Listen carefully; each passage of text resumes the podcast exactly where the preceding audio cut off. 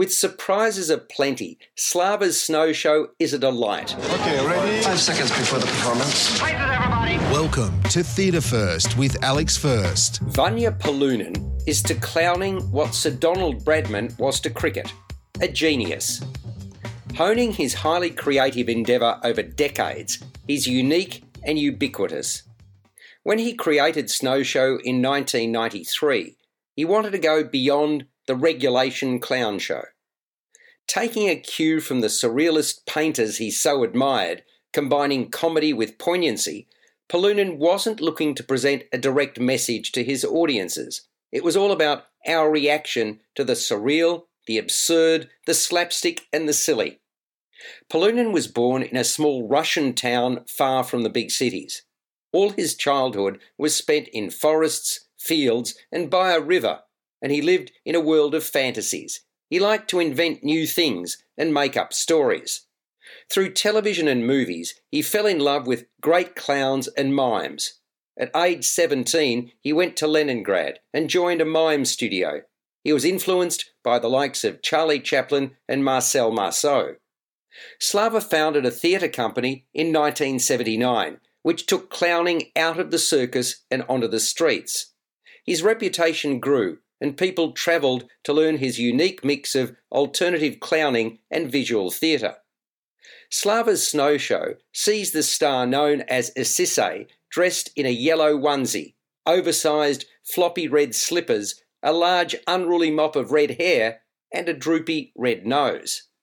He appears alongside six fellow clowns who are wearing green coats, black stockings on greatly elongated feet, and bedraggled caps with wings. They too have droopy red noses.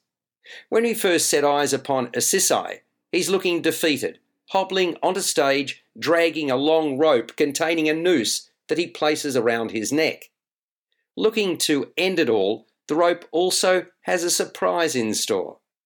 Then, through a series of comic routines involving faux snow, oblong shaped confetti, smoke haze, bubbles, and water, Slava et al. proceed to entertain and engage young and old alike. It's all done with imagination, artistry, sound effects, diverse musical styles, and mime. To that list, you can add props such as balloons and balls of various shapes and sizes. Facial expressions play a large part in proceedings, as Slava and company often compete for applause. They certainly know how to milk emotion, happy and sad, from their repertoire. Among the acts, a bed transforms into a boat. Assisai forms an unmistakable attachment to a coat he's hung onto a hat stand. He takes a train and becomes the train, smoke billowing from his hat. His death from three arrows is hardly conventional. He has animated conversations on two fluffy phones, although I didn't think that resonated as well as some of the other material. An example is when a tiny cobweb suddenly expands to entangle the audience. Brilliant. And then there's the world famous snowstorm with glaringly lit background and confetti aplenty.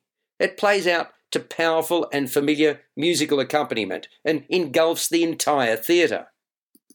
Finally, the child in all of us is reignited as thrillingly the theatre is turned into a giant playground with mammoth rubber balls and smaller balloons tossed into the audience. With surprises aplenty, Slava's snow show is a delight. While best appreciated by those who are seeing it for the first time, I've been fortunate to see it many times, and on each occasion I'm excited and captivated. Slava's Snow Show is on at Playhouse and Arts Centre Melbourne until the 8th of January 2023. It then moves to the State Theatre in Sydney from the 18th to the 29th of January. You've been listening to Theatre First with Alex First. Available at Apple Podcasts, Google Podcasts, Spotify, iHeartRadio, or your favourite podcast player. You can also stream on demand at Bytes.com. This has been another quality podcast production from Bytes.com.